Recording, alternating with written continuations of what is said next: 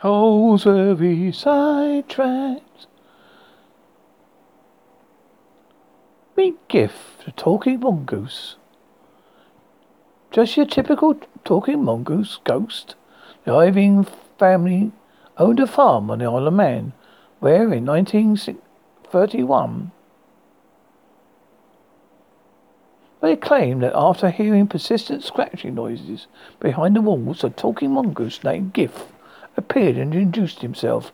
Giff was a persistent visitor and became a tabloid sensation. The Irving's family attracted a rash of visitors, including ghost hunters and skeptics alike. While James and Margaret Irving and their daughter, Verity, 13 at the time of Giff's first appearance, went to the graves insisting Giff was real. Verity lived until 2005. He almost certainly wasn't. For starters, even the initial story didn't completely add up. Verity gave a physical description, saying Giff had yellowish fur, a bushy tail, and was the size of a small rat. Indicating, among other things, Verity had probably never seen a mongoose.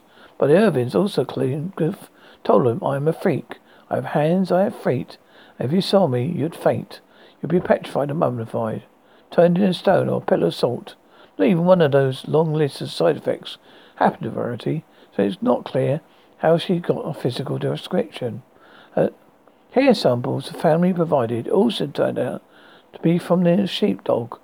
It's widely claimed that Verity herself used ventriloquism to make Giff speak to visitors.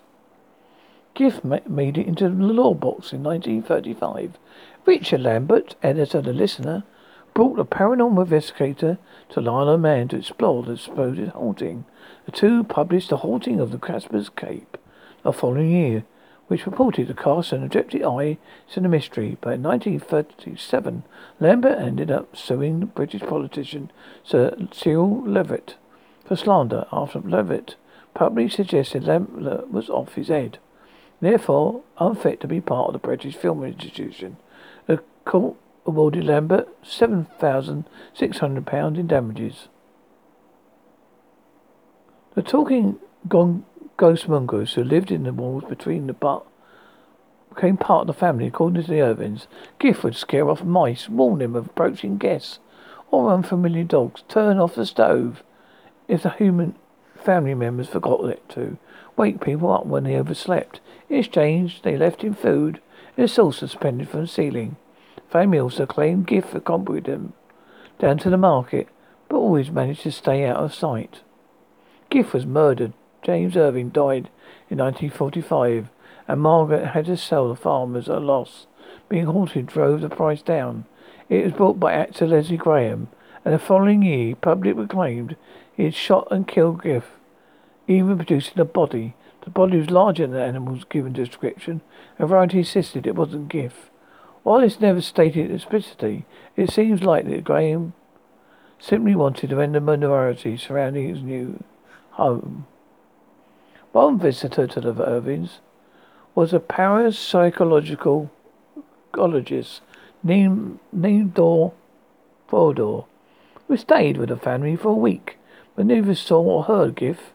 He is the research officer for the International Institute for Psychic Research which was formed in 1934 to study the paranormal. It operated for 13 years. Even after the organization's first president and vice president resigned after a few months, as a lack of scientific proof, method of the institute became clear.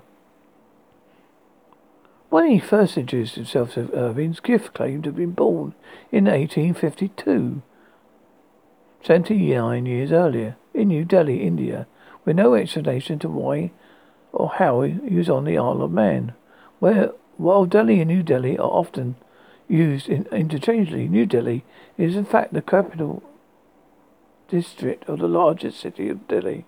It was named the capital in 1931 by the British colonial governor and kept the status of independence. Delhi is the second wealthiest city in India.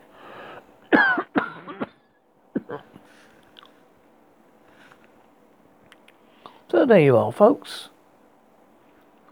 You've been listening to Wholesome Sidetrack, episode 15. GIF. The ghost talking mongoose. Da da da da. I think he would have said something like, Oi, oi, GIF. I'm a speaking ghost mongoose.